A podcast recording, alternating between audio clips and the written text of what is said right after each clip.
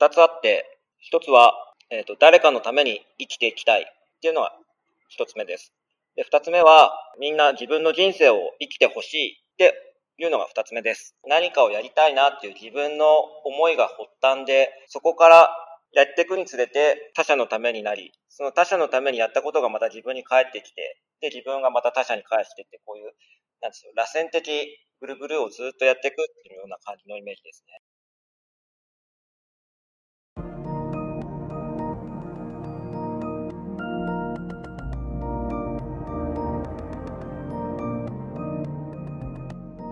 NPO 法人まちづくりエージェントサイドビーチシティのポッドキャスト番組 SB キャストです。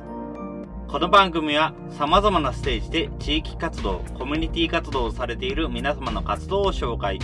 活動のきっかけや思いを伺うポッドキャスト番組です。進行を務めますのは、私、フリーランスとしてプログラミング、アプリ開発、講師、書籍出版などを行いながら、この NPO の理事を務める高道恵です。どうぞよろしくお願いいたします。この番組は、図面の出力、製本ならお任せください。株式会社トレースのサポートにてお送りいたします。それでは今回のゲストは Yahoo アカデミアの、えー、石塚克美さんにお越しいただきました。石塚さんどうぞよろしくお願いいたします。よろしくお願いいたします。はい、よろしくお願いします。それではまず簡単にですが自己紹介からお願いできますでしょうか。はい。えー、神奈川県小田原市に生まれ、現在36歳で4人の子供のパパをしています。石塚克美と申します。えー、まず主軸のお仕事についてですが、大学卒業後、ヤフー株式会社にエンジニアとして入社し、ヤフーのトップページやマイヤフーなどのサービス開発に9年ほど携わりました。その後、エンジニアから人事へと移動いたしまして、それがヤフーの中にある企業内大学のヤフーアカデミアです。現在はそこでディレクターとして働いています。そして、主軸のお仕事とは別に、地域貢献を念頭に、小田原市消防団での活動や、小田原百人会議の運営スタッフ、えー、伝統芸能でもあるお囃子の伝承活動をしている小田原林向原保存会の事務局員など、様々な地域コミュニティに活動したりし、その他も学校で子供たちに授業したり、イベントや説明、セミナーで講師としてワークショップなどをしたり、実家の畑でみかんやオリーブを育てたり、幅広くいろんな活動をしています。本日はよろしくお願いいたします。はい。どうもよろしくお願いします。小田原百人会議の方もこの間出させていただきまして、ここでいろいろと話を聞いて面白いなと思ったお呼びかけしたんですけれども。ありがとうございます。はい。まず、小田原百人会議っていうのも、もう大体どのぐらいからやってらっしゃるんでしたっけ？実は、小田原百人会議にジョインしたのは、3ヶ月くらい前からなんですよ。3ヶ月前からあ、はい、割と最近なんですね。そうなんです。実は、その小田原百人会議で会場として使っていたブレンドっていう場所があるんですけども、そこでコワーキングスペースとしていつも働いてるんですが、そこにこう集まってくる仲間同士の懇親会で、あの、小田原百人会議をリードしていらっしゃる宇田川さんからお声をかけていただいたっていうのが発端です。コワーキングはじゃあ昔からブレンドでやってらっしゃったんですね。コワーキングはですね、今年の3月からです。ちょうど、この間、小田原百人会議で話をされていた、あの、緊急事態宣言があった前後あたりからっていうところですかね。そうですね。うん。会社に行かなくてもいい、えー、リモート会議、リモートで仕事していいっていう風に変わったので、それだったら家の近くにあるブレンドっていうコワーキングワークで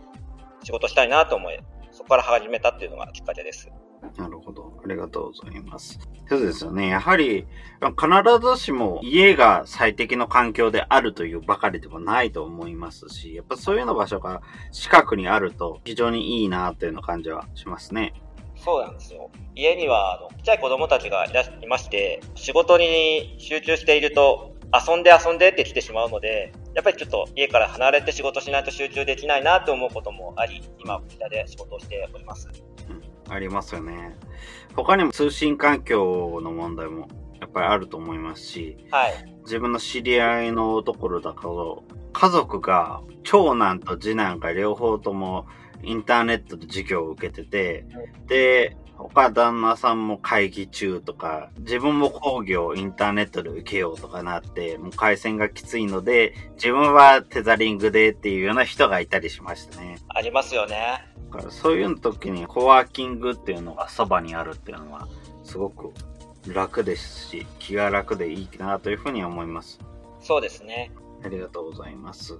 では、改めて今回は Yahoo アカデミアの方についても話をちょっと伺えればいいかなというふうにして思ったんですけれども、今回 Yahoo アカデミアの活動について教えていただきたいんですけれども、まずは何か活動の原点のようなものをお伺いできればいいかなというふうに思うんですけども。はい。自分が Yahoo アカデミアで活動するようになったきっかけなんですが、エンジニア時代にワンオンワンで部下とどんなキャリアを描きたいっていうのを話していたときに、エンジニアの部下がキャリアを描きづらいっていうのが発端でした。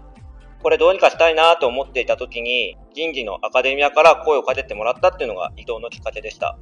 実際はそうではないんですが、やっぱりエンジニアでとんがったすごいエンジニアを目指すのか、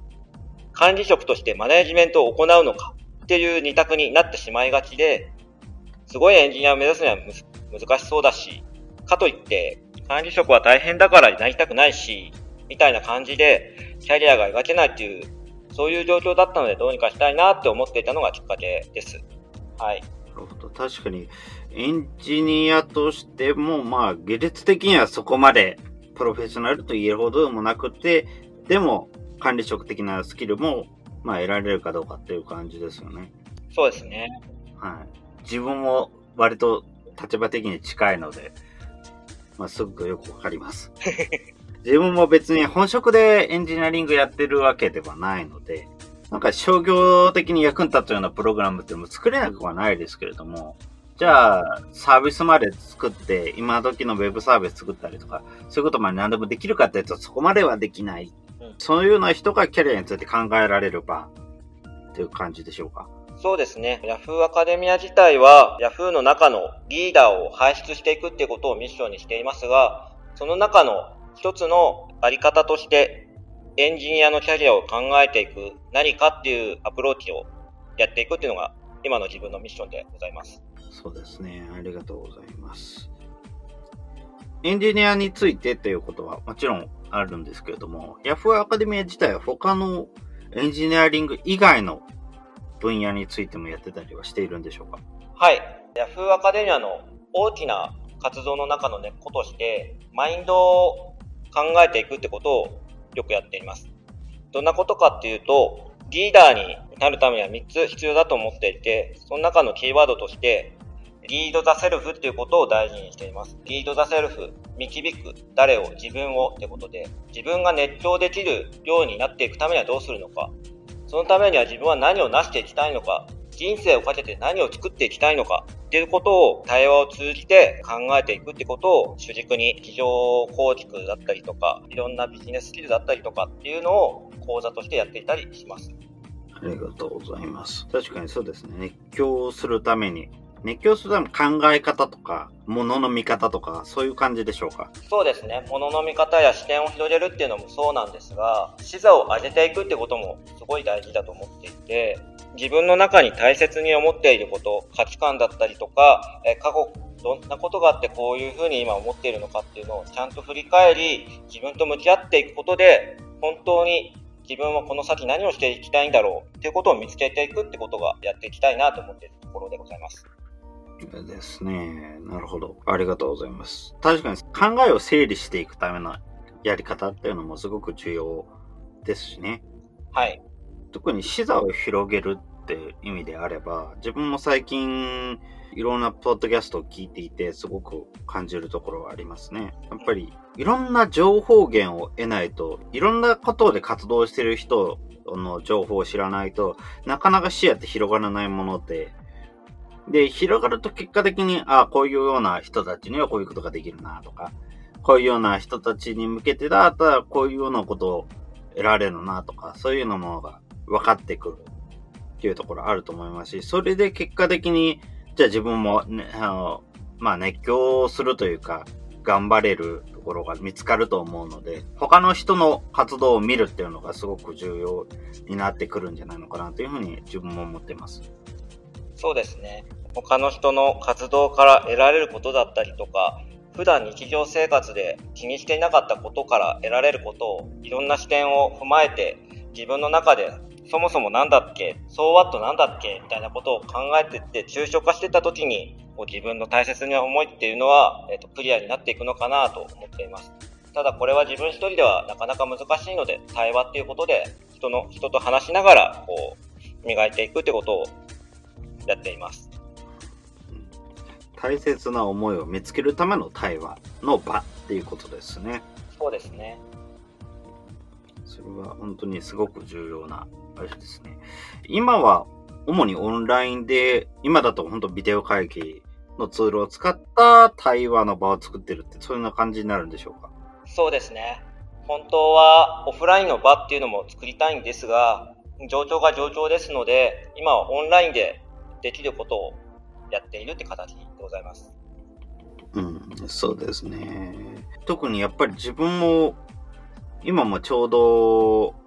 こちらの方が収録の12月ですね。12月の方でもちょうどあの沖縄でリープデーっていうイベントが開催されてて、こちらもオンラインなので自分も参加してるんですけども、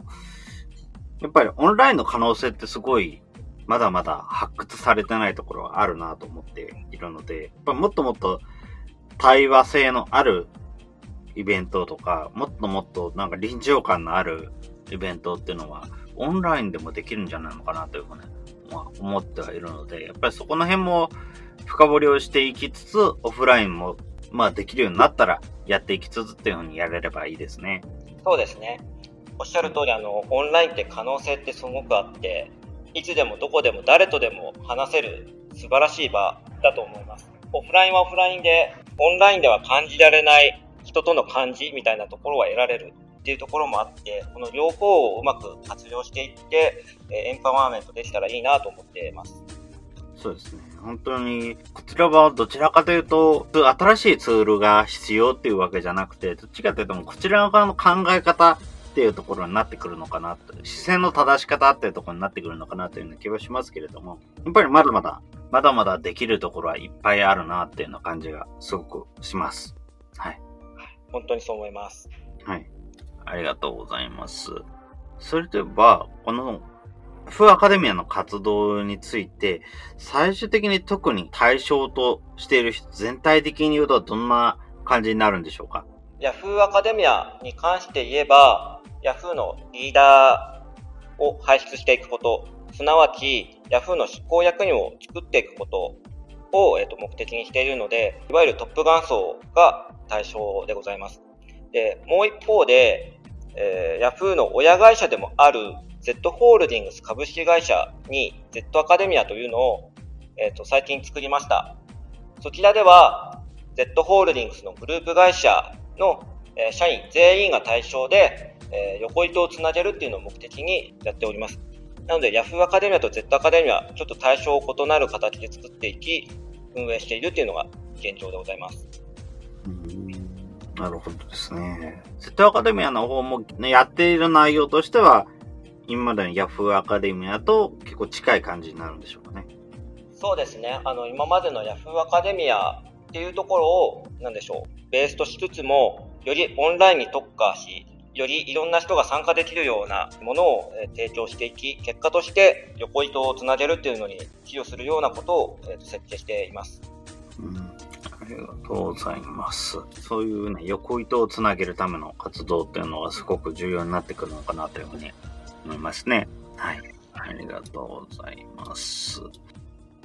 次ですけれども、あの活動に関して何か、これはもうちょっとなんとかしたいなとか、課題に感じてることっていうのは何かあったりしますでしょうか？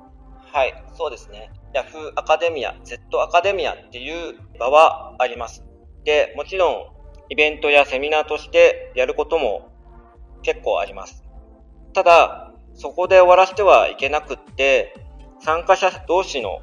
コミュニティとして運営していきたいと思っており、参加者同士のコミュニケーションやコミュニティとしてのコミュニケーションがこう活発になるための仕掛け作りっていうのをどんどんやっていかなきゃなと思っています。そのあたりなかなか難しいなと思ってるのが今の課題ですね。そこで終わらない仕組みっていうことですね。そうです。何か具体的にはどういうようなのがいいなっていうのは何か案っていうのはあったりするんでしょうか？理想としているのは当然我々もイベントやセミナーというもの、プログラムを提供したりとかはするんですが、それだけではなく、参加者同士がお互いお互いに高めるためのコミュニケーションだったりとか、行動っていうのを移してくれることを理想としています。えー、それをできるための仕組みを考えなきゃなと思っていたり、試行錯誤していたりするんですが、まだまだうまく見つかってないなというのは現状です。うん、なるほどですね。まあ、例えば、そういうものになると、今後、定期的に何か話せるような場所が必要になってくるとか、そういうのはあるのかもしれないですね。そうですね。で、究極を言ってしまえば、そういう場すらも、えー、話したいなと思ったら、参加者同士がもう話して勝手に作ってみるみたいなことができたらいいなとは思う。うん、そうですね。ぱりそういうような対話の場というか、そういうような場所っていうのは、やっぱりそれぞれの、例えばオンラインツール、今だったら、まあ自分の知ってる範囲だと結構 Discord とかで雑談スペースを作ってらっしゃる方っていうのは結構いっぱいいますけども、やっぱりそういうようなものを使ってみるとか、そういうところですかね。そうですね。ツールもいろいろ試してみるっていうのはあると思います。うん、で、一方でツールだけでなく、参加者がこう自分から発信してもいいんだ、えー、自分からこういうことを言ってもいいんだ、こういうことをやってもいいんだっていう場の雰囲気作りっていうところも大切かなと思っています。確かにそうですね。話してもいいっていうふうに思われる場、思わせる場っていうのは必要になってきますね。はい。やっぱり特にオンラインって、あの、実でも話せるっちゃ話せるんですけども、逆に言うと、話したいと思わないと話せないっていう問題はあるなというふうに感じてて、今までオフラインだと、あの、話したくなくても話さざるを得ないとか、あとは雰囲気的にどうしても話してしまうとか、そういうようなスペースがすごく多かったので、まあ、多分意識しなくても話せたっていうところがすごく強いと思うんですけども、多分オンラインってその逆で意識しないと話せないので。まさしくそうですね。うん。なんか、ね、昔だったらもしタバコを吸われる方だったらタバコ部屋みたいなとこがあって、そこでタバコ吸いながらちょっと話すみたいなことだったりとか、ご飯に行って、ご飯の中でこう一緒になんか話しながら雑談してみるとかっていうことってやられてたのかなと思いますが、やっぱオンラインになると、時間をこう、いつでもできるからがゆえに、やる目的だったりとか、話すことを焦点を当ててやっていくっていう風になってしまうなと思っており、その辺うまく融合させたりとか、なんかそういうもの作りたいなと思ってます。やっぱり、あと相手が見えないからって遠慮しちゃうっていうところもあるのかなっていうような感じはしますね。そうですね。例えば自分の見てるところでも、ほぼ一日中いつでも声かけられるスペースにいたりはするんですけれども、で、実際相手がその場にいるってのもわかるんですけども、やっぱ相手が何してるかはわからないからこそ、なんとなく今声かけていいのかなと思って遠慮してしまうっていう感じはありますね。実際多分そういうツール、例えば Discord だったり、あとは IRU、イルだったり、いろんなツールにもあのプレゼンスというかあの今何をしてますよって書く欄はあるんですけれども、多分誰もそれを更新してないし、自動的に更新される仕組みもないので、結果的にその内容が信用できなくなっちゃってるっていう問題もありますね。なるほど。正直なんか、あれもなんか連携して、なんかとツールと連携して自動更新されるようになれば、もうちょっと面白いし、な声かけやすくなるのかなっていう気はしますけどね。そうですね。ね仕事するにしても、例えば今この人何をやっているの？音声収録してるんですよとか、修行の準備してるんですよとか、あるいはそういうことでも何でもなくて、ただあ本読んでるだけですよとか、そういうようないろんなまあ、プレゼンスというか、今やってることが表示されるようなツールがあれば、もっと声かけやすくはなるのかなっていうような気はちょっとしますね。そうですね。確かにあの、声かけてもいいタイミングと、ちょっと今、声かけるの遠慮してほしいなっていうタイミングとかいろいろありますしね。で、多分それの一つの方法として、例えば、Discord とかみたいなステータスの文章の表示以外にも、Teams とかだと取り込み中とか、そういうマークもありますけれども、あれもまた自動設定がどういう基準で動いてんのかっていうのが分かりにくいので、あんまり参考にならない。とりあえず今メッセージ投げたら早いタイミングで返信が来るかどうかぐらいしか分からないっていう問題がありますよね。そうですね。なんかそのあたりの本当にプレゼンス周りっていうか、今何をしてるのかっていうのが分かるような仕組みっていうのはもうちょっと分かりやすいものがあるといいなっていうのを感じはしますね。確かにそうですね。ありがとうございます。それでは次にですけれども、これを聞いている方に、石塚さんとして相手にどう関わってほしいなとか、そういうのって何かありますか？はい。ありがとうございます。関わるっていうところまで言ってしまうとあれですが、こう、二つあって、一つ目は、あの、インターネットって怖いものじゃないよっていうふうに思ってもらいたいなと思っています。インターネットって個人をエンパワーメントするプラットフォームなので、今までインターネットがなかった今までは、全世界に何かを発信したいなって思ったら、えー、マスメディアの力を借りなきゃできなかったことも、YouTube とか Twitter とかブログとか、そんなの使って、えー、誰でもそんなコストを払わずに発信できるようになりました。なので、インターネットは怖いものではなく、自分の可能性を広げるためのものであるっていうふうに感じてもらえたらなと思っているのが一つ目です。そして二つ目が、え今後、インターネットすべてのものが繋がっていくっていうふうに思っています。そんな世界が来ると、えー、何か物を売るための手段の一部とか発信するための手段の一部ではなく、生活の身近なものがインターネットにつながってくるっていう状況になってきます。そうなった時に、どんな面白いことできるのかな、どんな便利なことできるのかなっていろいろ妄想してみて、えー、これあったらいいじゃんとかっていうふうに考えてみてもらえたらいいなと思っています。例えば、政府が5年後には信号機に全てインターネットつなげるぜって言っているので、そうなった時にどんなことできるんだろうかとか、どんな便利なことできるんだろうか、みたいなことを考えてもらって、これ、事業としてやったらいいじゃん、みんな、これやったらみんなが幸せになるじゃんって思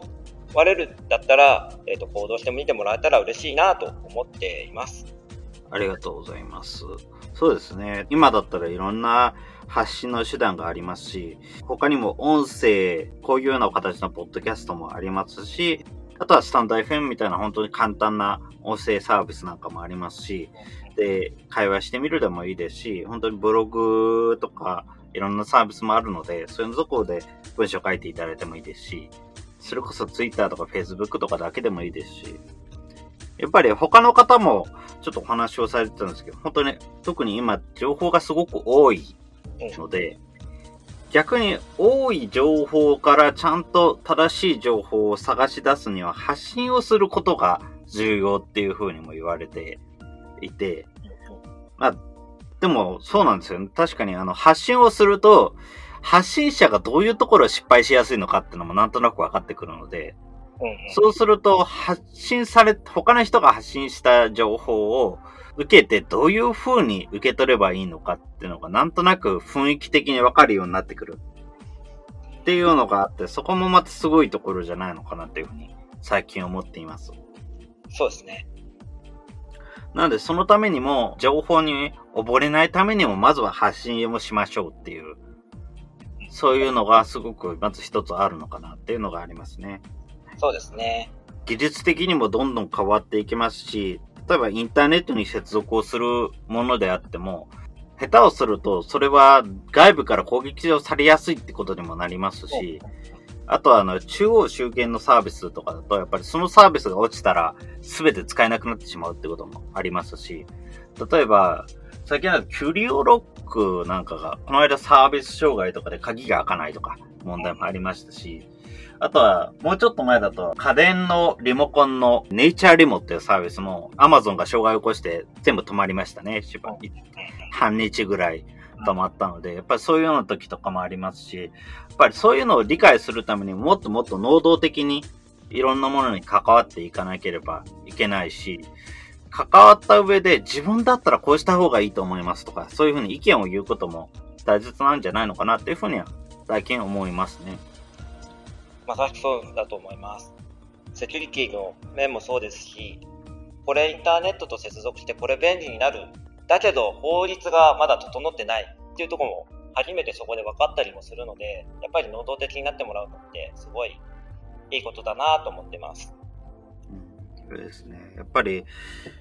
まあ特にインターネットって、あの自分は関係ないとか思いつつも実際いろいろ関わってたりしてますし、何もしてないつもりでもツイッターは使ってるでしょとか、何もしてないつもりでも、でもインターネットで情報収集してるでしょ、スマートニュースは読んでるでしょ、ヤフーニュース読んでるでしょとか、そういうのってあったりしますし、やっぱそういうような本、何らかの形でも、あ少しでも関わってるのであれば、そこの辺は何も知らなくていいじゃなくて、ちょっと能動的になってみるっていうのはすごく重要な考え方じゃないのかなっていうふうに思いますね。そうですね。ありがとうございます。はい。それでは次にですけれども、今後、インターネットで、この石塚さんの活動、ヤフーアカデミア以外にも、小田原百人会議とか本当にいろんな活動されてますけれども、それらの活動について知っていくにはどのようにすればよいでしょうか？はい。僕の活動に関しては、Facebook につぶやきなどいろんな感じで投稿しているので、そちら見ていただけたらなと思います。友達申請も基本断らないので、SB キャスト聞いたよってメッセージ付きで申請いただけたら嬉しいなと思っています。はい。そうですよね。これ Facebook って意外と友達申請してない人からもメッセージを送れるって意外とみんな知らない人もいたりして、まあ気づかない人もいるんでしょうけども、いますからね。なんかそういうのを気にせず、どんどん投げていただけたら嬉しいですね。自分も同じ感じなんですけども。うん、はい。そうですね。はい。どうもありがとうございます。他はなんか、あの、なんかインターネットで活動を知るっていう場所っていうのは何かあるんですか？なんか、例えば小田原百人会議だったら、小田原百人会議のサイトとか、っていうのがあると思いますけど、他はないんでしょう？そうですね。他はないですね。ああ、なるほど。ヤフーアカデミアも一応 Facebook ページは持ってはいるんですが、外部への発信っていう方法に関してはいろいろ試行錯誤をしてる段階なので、ここを見れば確実に見れるみたいな状況では今ないと思います。ああ、なるほどですね。そうですね。じゃあ、最終的にどっかしらで何か新しい情報が出てきたら、まあ多分 Yahoo アカデミアの Facebook ページなりなんなりに、なんかこそういうののリンクが出てくるかもっていうぐらいでしょうかね。そうですね。またどういう感じでそのページを使っていくのかっていうのもありますけども何かしら新しい情報があったらそこには載せていくと思います。なるほど。ありがとうございます。はい。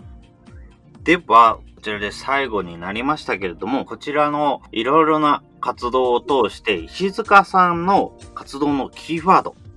何かあれば教えていただければいいなと思います。何かございますでしょうか？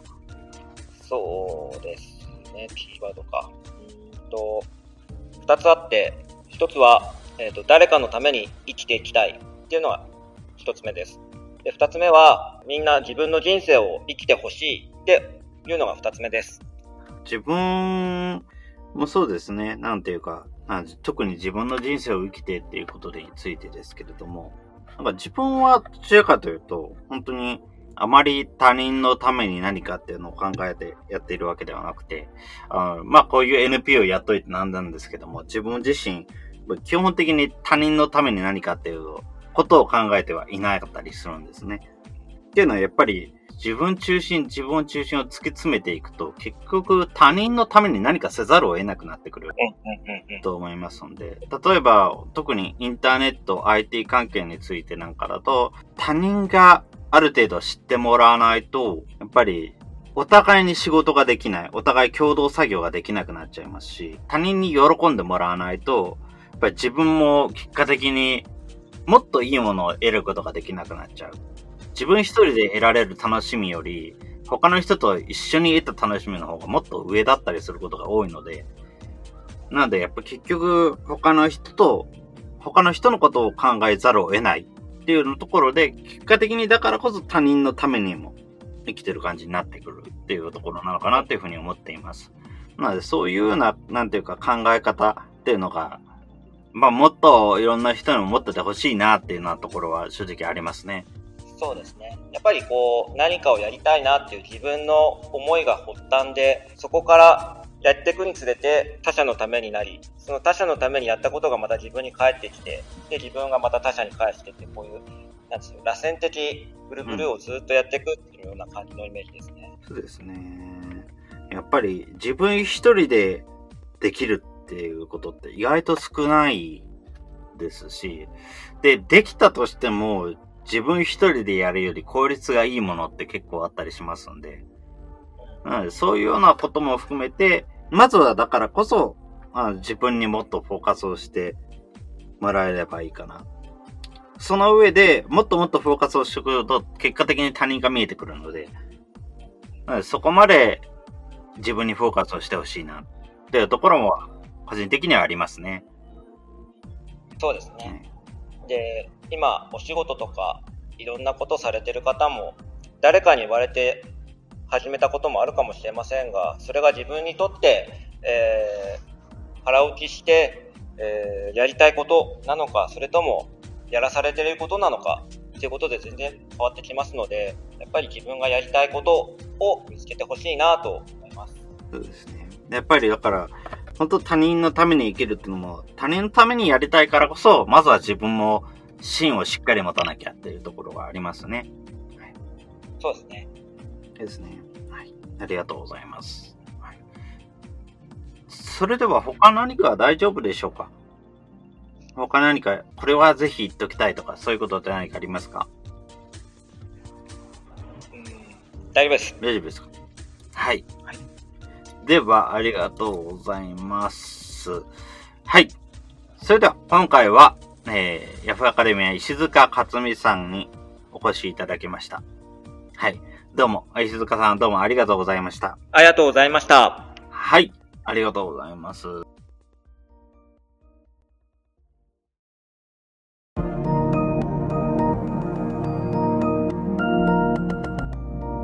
今回は、ヤフーアカデミアにて活動するほか、小田原百人会議、小田原林向原保存会など、幅広く活動を行う石塚克美さんに、ヤフーアカデミアの活動や仕事との関わり方についてのお話を伺いました。石塚さんは、ヤフーアカデミアというヤフーの企業内大学にて活動。リートザセルフ。自分が熱狂できるようになっていくにはどうするか。そのために大切な思いを見つけていく。そのための対話の場を作る活動を行っています。そのような場作りは、仕事のみならず、様々な場所で行っていく必要があるものだと感じます。しかし、オフラインでの対話の場が作れない昨今、オンラインでのコミュニケーションについては、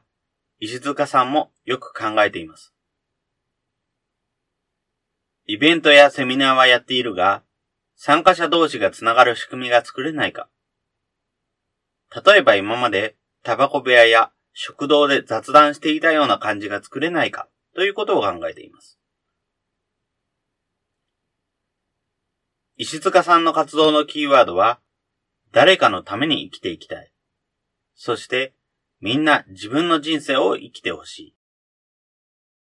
何かをやりたいなという自分の思いが発端で、そこからそれが他者のためになり、その他者のためにやったことが自分に返ってくる。その螺旋のようなぐるぐるを続けていく。そしてそのためにインターネットを活用する。インターネットは怖いものじゃないよ。個人をエンパワーメント。すなわち、今までなかった力を与えるプラットフォームだよと、石塚さんは言います。皆さんも自分がより熱狂できるように、他者とのコミュニケーションや情報発信など、さらなるインターネットの活用を考えてみませんか？最後に感想の受付ですが、このポッドキャストの感想は、Twitter や Facebook などで受付しております。ハッシュタグ sbcast045 アルファベットで sbcast 数字の045で投稿いただけると幸いです。それらが使えないという方は、まちづくりエージェントサイドビーチシティサイトのお問い合わせフォームなどからご連絡ください。今後もこの番組では様々なステージで地域活動、コミュニティ活動をされている皆様の活動を紹介していきたいと思います。それぞれの視聴環境にて、ポッドキャストの購読、ないし、チャンネル登録などをして次をお待ちいただければと思います。それでは今回の SB キャストを終了します。お聴きいただきましてありがとうございました。この番組は図面の出力、製本ならお任せください。株式会社トレースのサポートにてお送りいたしました。